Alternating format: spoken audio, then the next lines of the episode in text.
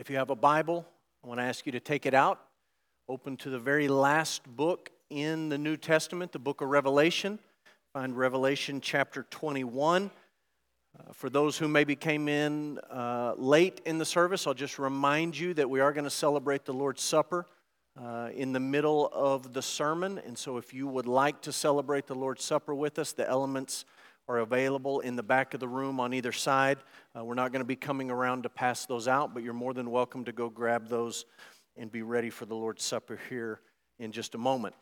This morning is not a traditional Christmas sermon. Usually you would look at the Gospel of Matthew, or maybe you would look at the Gospel of Luke, maybe you would look at a prophecy from the Old Testament that speaks to the birth of Jesus. This morning we find ourselves in the book of Revelation, chapter 21. That's because this year, as a church, we've been reading through the New Testament.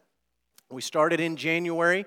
We found our way here to the end of the year. And each week, we've been preaching on Sundays and Wednesdays from the window of chapters that you've been reading on your own. So if you started at the beginning of the year and you have stayed with your reading plan all throughout 2022, you've read for 52 weeks, five chapters a week. So you've read 260 chapters in the New Testament. You've made it all the way through the New Testament. If, on the offhand chance that you're a little bit behind, the calendar has been kind to you this year, the way the Sundays fell, and you have a few days to catch up. If some of you, I doubt that this is true for any of you, but if you are so far behind that you cannot catch up in a week, a new year's coming and you can set a new goal in 2023. And my encouragement to you, my challenge to you is that you think now about what your plan might be for the new year reading God's Word. Maybe it would be reading through the New Testament. You could take the plan we used this year and you could go back through it. Maybe you would want to read the entire Bible. There's lots of plans available online, special Bibles with uh, the format laid out makes it easy for you to read through the scriptures. Maybe you would pick a book of the Bible and say, I want to study this particular book and I want to read through this book. Uh, but in the new year, I'm encouraging you to be faithful in reading God's Word. This morning, we're going to read Revelation chapter 21. Our passage is verse 1 to verse 8. We're going to start by reading these verses, and then we'll pray and ask God to bless the reading of His Word. Revelation 21, verse 1. The Bible says this Then I saw a new heaven and a new earth. For the first heaven and the first earth had passed away, and the sea was no more. And I saw the holy city New Jerusalem, coming down out of heaven from God, prepared as a bride adorned for her husband. And I heard a loud voice from the throne saying, Behold, the dwelling place of God is with man. He will dwell with them, and they will be his people, and God himself will be with them as their God. He will wipe away every tear from their eyes, and death shall be no more. Neither shall there be mourning, nor crying, nor pain anymore, for the former things have passed away. And he who was seated on the throne said, Behold, I am making all things new. Also, he said, Write this down, for these words are trustworthy and true. And he said to me, It's done. I am the Alpha and the Omega, the beginning and the end. To the thirsty, I will give from the spring of the water of life without payment. The one who conquers will have this heritage, and I will be his God, and he will be my son. But as for the cowardly, the faithless, the detestable, as for murderers, the sexually immoral, sorcerers, idolaters, and all liars, their portion will be in the lake that burns with fire and sulfur, which is the second death. It's the word of God. Let's pray. Father, we've gathered together as your people this morning to celebrate the birth of the Lord Jesus Christ. Uh, we thank you that the Word became flesh, that He dwelt among us. We're thankful that Jesus was born to save His people from their sins. We're thankful that in the fullness of time you sent forth your Son to be born of a virgin, born under the law, to redeem those who were under the law. We thank you that in Jesus we have the hope of eternal life. And as we look at this passage in Revelation 21, we pray that we this morning would be mindful that the birth of Jesus, uh, then moved to the life of Jesus, a life of perfect obedience. It moved to the cross where Jesus died for sinners like us. That Jesus was raised from the dead, that he is now seated at the right hand of the throne in heaven, and that he has promised to come back for his people.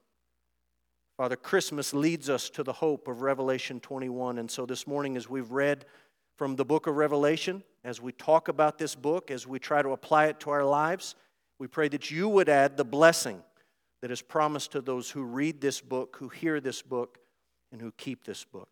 We pray it in Jesus' name. Amen. We've spent several weeks in the book of Revelation and we have been working off of an outline of the book. I've given it to you several weeks now. It's from an Old Testament Hebrew scholar named Peter Gentry. Gentry says the book of Revelation is essentially uh, bookended with an, a prologue or an introduction and an epilogue and ending. And then in the middle, there are seven sevens. And I've modified Gentry's outline to include chapter 4 and chapter 5.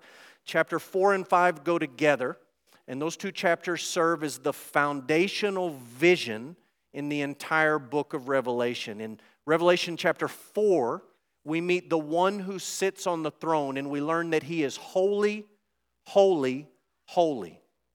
And then we move to Revelation chapter 5 and we meet not only the one who sits on the throne, but we meet the Lamb. And those two characters show up together throughout the book of Revelation the one who sits on the throne and the Lamb. They're almost always together. And we read in Revelation 5 that this Lamb who was slain is worthy to take the scroll of history and to begin to unfold God's plans for life on earth in between the ascension of Jesus and the return of Jesus. Now, the rest of the book, I think Gentry is on point, is made up of seven sevens. And so you can see them on the screen, you can see it on your handout. Seven letters, seven seals, seven trumpets, seven visions of conflict. We spent the last two Sundays talking about uh, parts of Revelation 12 and all of Revelation 13. There's seven bowls, there's seven visions of victory, and then you come to seven visions of the end, which is where we find ourselves this morning. Also, on your notes and also on your handout, I've provided a breakdown of this last seven, the seventh seven. Revelation 21 to 22 5, these are the sevens that make up the seventh seven. There's the thousand years. Theologians call this the millennium. I know there's lots of questions about the millennium and how that fits into end times events. We're going to pass over those this morning. There's a lake of fire, a great white throne, and then you notice in italics the new heaven and the new earth. Revelation 21 1, I saw a new heaven and a new earth. And then you notice in verse 2, he says again that he saw. So he's moving on again and he sees a new Jerusalem, the bride, in the river of life. Just a couple of observations about this last section of sevens as you try to make sense of the end of the Bible. Notice that the middle seven, the fourth one, I have in italics, and it's just one verse it gives you the big idea of this final grouping of sevens. This final grouping, visions of the end, is all about the new heavens and the new earth. Now, the first three sevens, the thousand years, the lake of fire, and the great white throne, all lead up to the new heaven and the new earth. How do we get to the new heaven and the new earth of Revelation 21, verse 1? The last three of the sevens, the New Jerusalem, the bride, and the river of life, all explain how we're to think about and be excited for and anticipate the new heavens and the new earth. Now, the first three on that list all focus on judgment. The focus and the emphasis in the first three of these sevens is on judgment. The focus and the emphasis of the last three in this seven is on salvation. However, I've singled out one verse in each of these last three Revelation 21 8, Revelation 21 27, go back one more time, and Revelation 22 3. Each of those verses is a warning about judgment. A warning about judgment. So in 21 8, there's a warning towards unrepentant sinners. And we're going to talk about that in just a moment. In 21 27, it says, Nothing unclean will enter the new heavens and the new earth.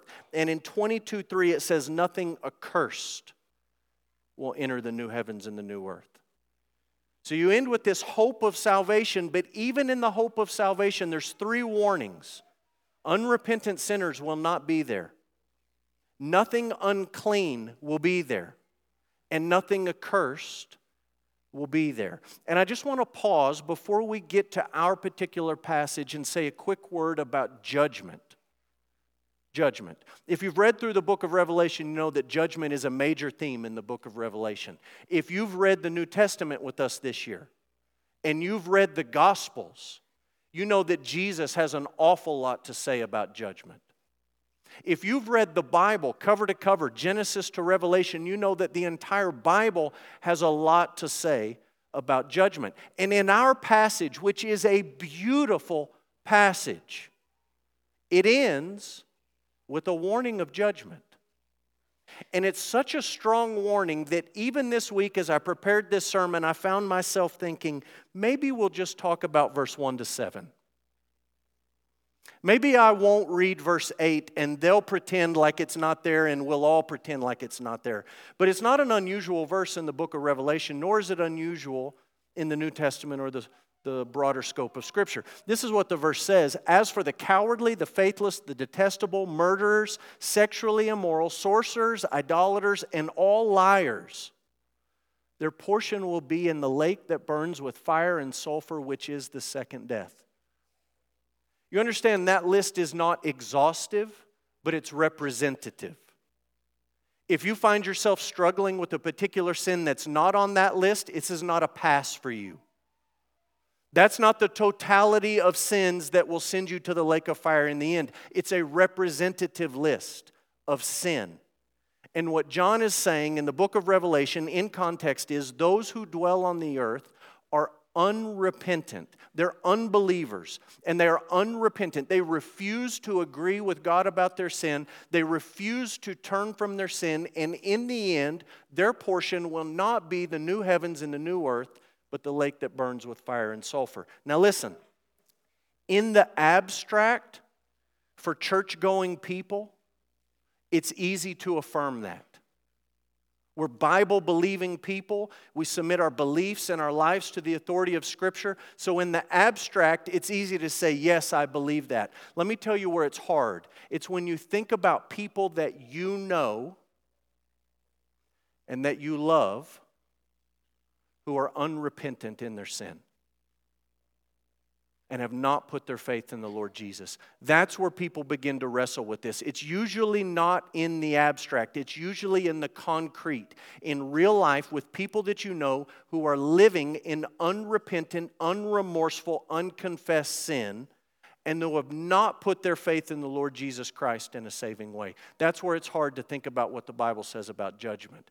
Just for example, Revelation chapter 6 has a vision of glorified saints in heaven praying and asking God a question. And the question is how long, how long until you, God, avenge our blood on those who dwell on the earth? They are praying for God's vengeance to be meted out. And in the abstract, it's one thing to read Revelation 6 and say, okay, that seems like a good prayer. God does not rebuke them for that prayer. In the concrete, it's hard to reckon with the fact that you and I know people and we care about people who are unrepentant in their sin and have not put their faith in the Lord Jesus Christ.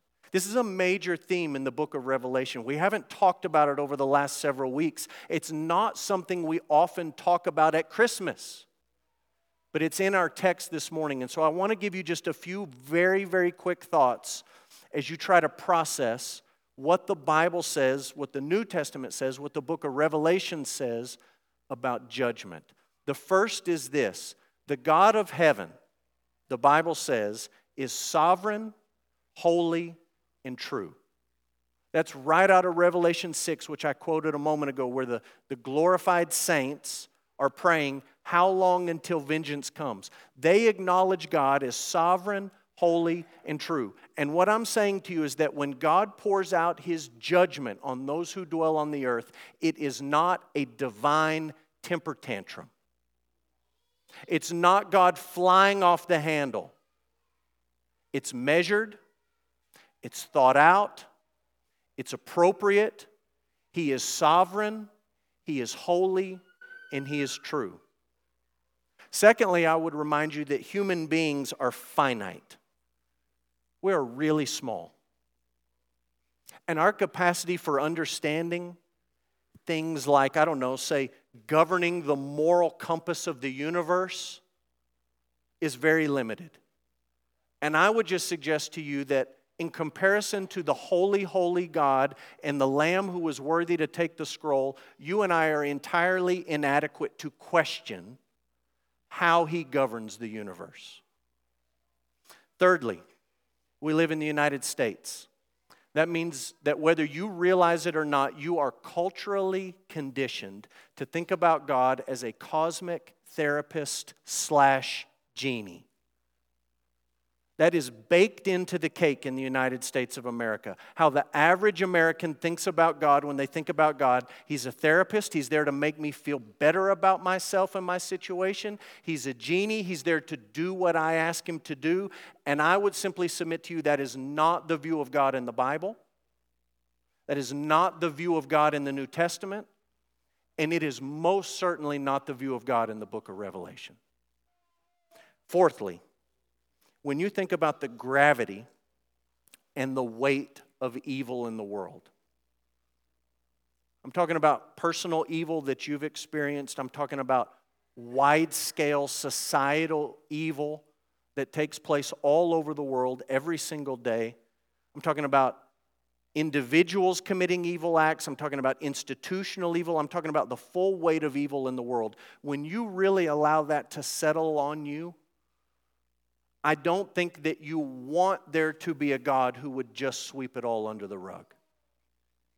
I believe as a human being made in God's image, there is something in your heart, God given, built in, that longs for justice. That's why we want the good guys to win in a movie. We want justice to be done. As finite human beings, we may not have the best idea about what that justice ought to look like, but we have an innate longing for justice.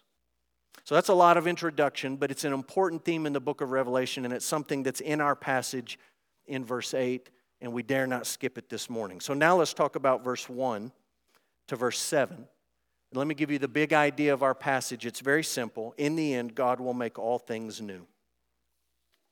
In the end, God will make all things new. Look at Revelation 21 5. He who was seated on the throne said, Behold, I am making all things new. The question we aim to answer this morning is what will be made new?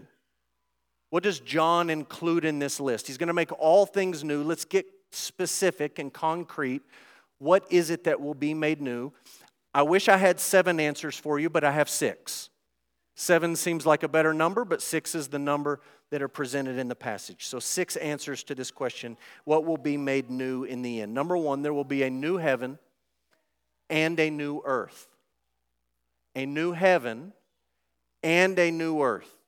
Look at verse 1. I saw a new heaven and a new earth. The first heaven and the first earth had passed away, and the sea was no more. Again, verse 5 The one who was seated on the throne said, I'm making all things new. He is making all things new, a new heaven and a new earth. In verse 1, he says that the first heaven and the first earth had passed away. I do not think that you are to imagine a, an Avengers Thanos type scene where God's going to snap his fingers and everything that he's created is going to simply cease to exist, just disappear. I don't think that's what John is trying to describe. I think what John is trying to describe here at the end of the book of Revelation is something more akin to what happened to the world in the flood. The Bible talks about God destroying the world with a flood. Doesn't mean that it all ceased to exist and went away and something new came into existence, but it does mean that something completely cataclysmic overtook the earth so that what came out on the other side was, in a sense, new. And I think when you read 1 Corinthians 3 and 2 Peter 3, what Paul and Peter say about the end is that in the end, God will not destroy the world again with water, but He will destroy the world with fire. I know you have a lot of questions about what that's going to be like. I don't have a lot of answers other than to say to you at the end there will be some sort of destruction, and what God has created will come out on the other side, in a sense, new, purified, free from sin, and different in some ways than what we experience now. And I just want to point out to you that John says there will be a new heaven and a new earth. And I think this is really good news for some of you. Because some of you are secretly terrified by the prospect of eternity as a spirit on a cloud with a harp and a never ending choir rehearsal. It terrifies you. You love Jake Wood, you love him, and you think he's great. You don't want to listen to him for eternity. You don't. And you're thinking to yourself, eternity, forever? We're just going to be there and floating around? I don't even know how to play the harp. I guess I have a long time to learn how to play it. I don't know. We're going to be there. It's never going to end. We're just going to sing it over and over and over again.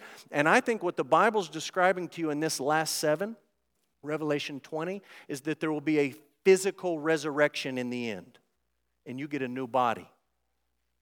You don't get it when you die, but you get it when the Lord Jesus comes back. Just like the Lord Jesus was raised physically, bodily from the dead as the first fruits, so his people will receive a resurrection body and you will live on a new earth and you will have eternity to sing and to explore the new heavens. A new heavens and a new earth. Secondly, there will be a new peace. A new peace. The end of verse 1 says, The sea was no more.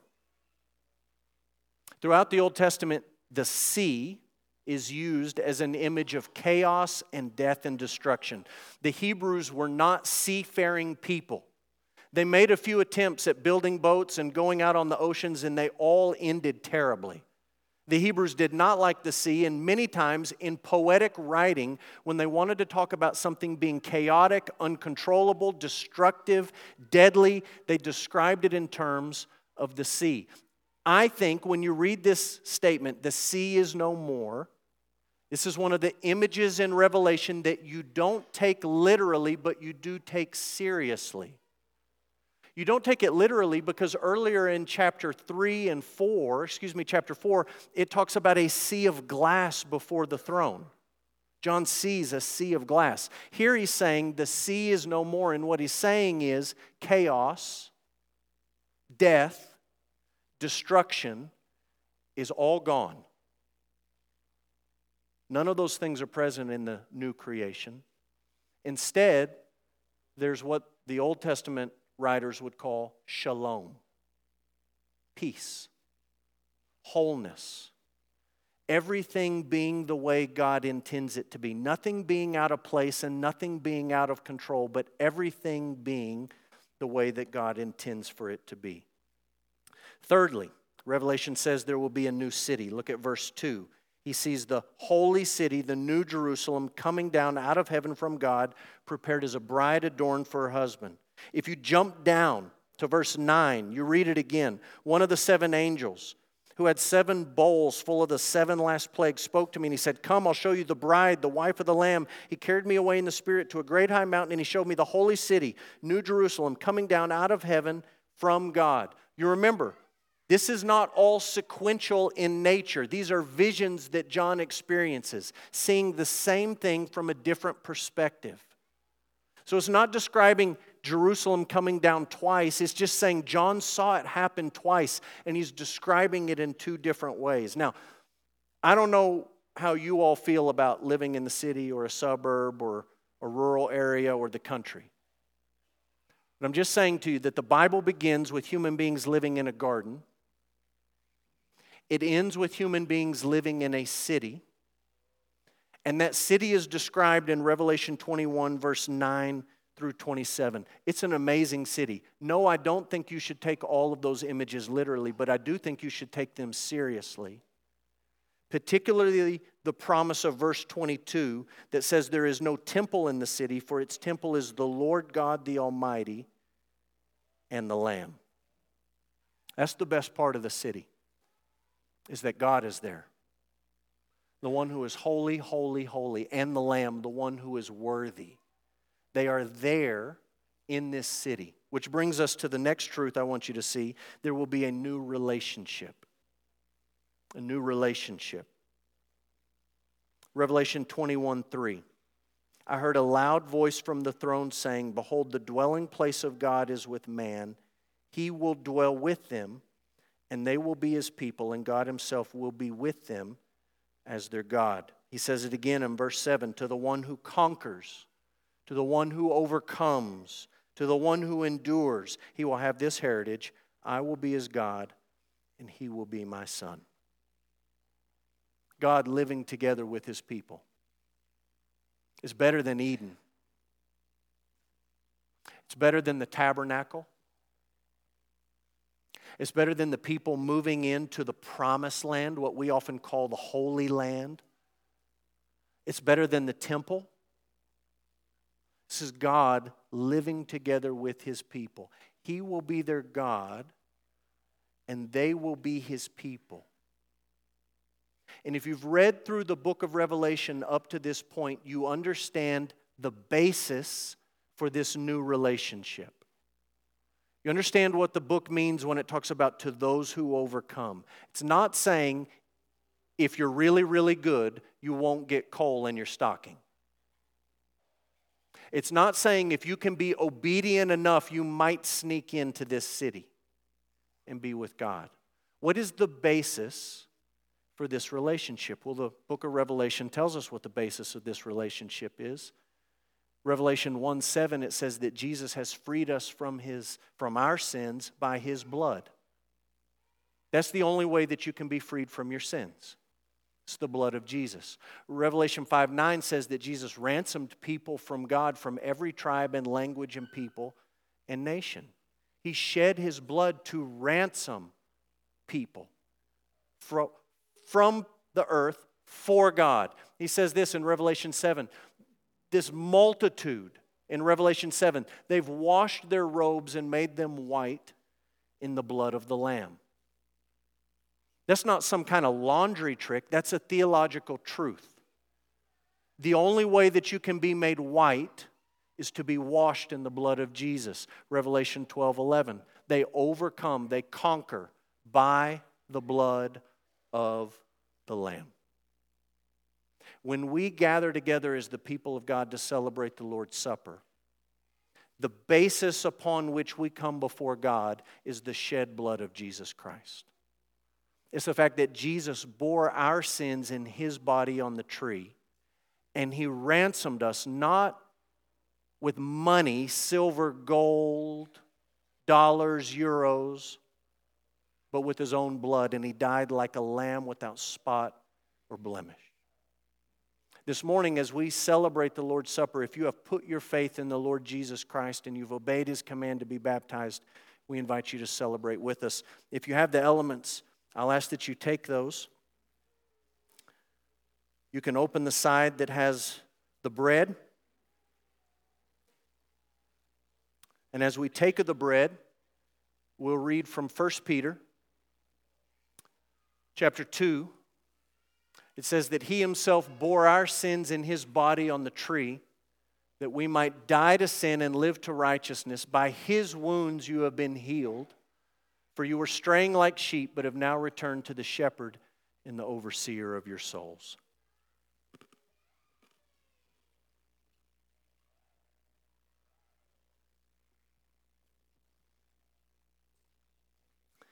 You can open the side that has the cup. Again, we'll read from 1 Peter, this time chapter 1, verse 18 and verse 19.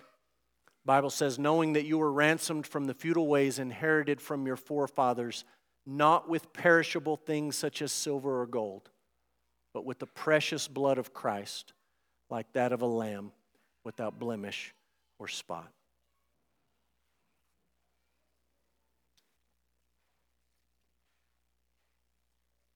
Two more truths that I want you to see from this passage.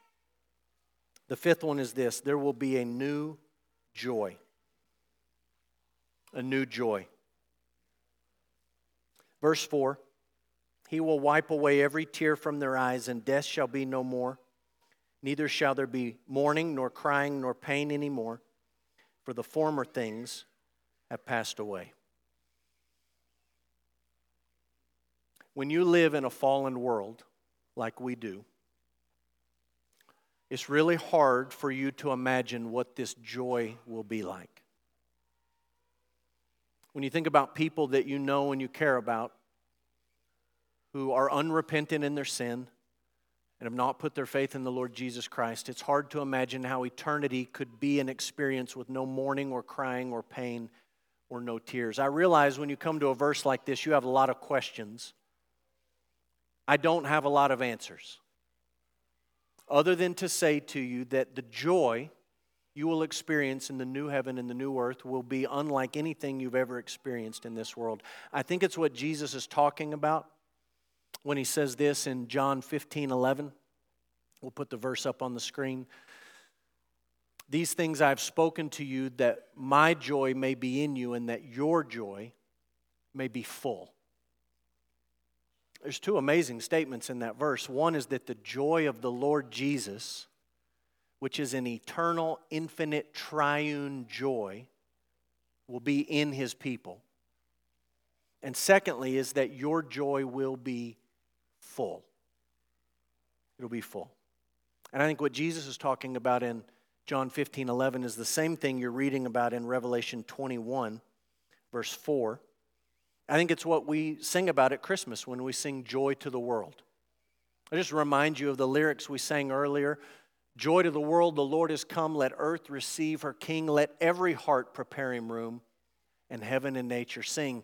Joy to the earth, the Savior reigns. Let men their songs employ, while fields and floods, rocks, hills, and plains repeat the sounding joy. No more let sins and sorrows grow, nor thorns infest the ground. He comes to make his blessing flow far as the curse is found. He rules the world with truth and grace, and he makes the nations prove the glories of his righteousness and the wonders of his love. There will be new joy, and lastly, there will be new life. New life. Verse 6 It's done. I'm the Alpha and the Omega, the beginning and the end. To the thirsty, I will give from the spring of the water of life without payment. Let me just give you the 30,000 foot takeaway from Revelation 21, from the book of Revelation, from the New Testament, from the entire Bible. Everyone who is born will die. The Bible's clear about that. Even if you don't believe the Bible to be true, you know that this is true from human history and experience. All who are born die. One of one, die. Unless the Lord Jesus comes back during your lifetime, at some point you will die. But here's what Revelation 21, what the book of Revelation, what the whole New Testament, what the Bible is telling us about the Lord Jesus Christ. If you are only born once, you will die twice. But if by God's grace you're born twice, you'll only die once.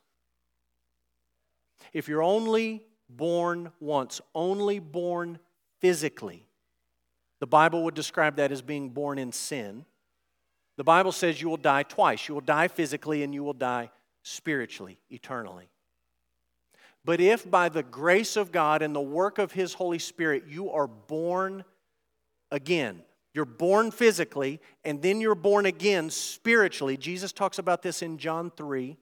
If you're born twice, the Bible says you have hope that you will only die once. You will die physically, but you will live forever. You will live with new joy. You'll live with a new relationship. One day you'll live in this new city with a new peace in a new heaven and a new earth.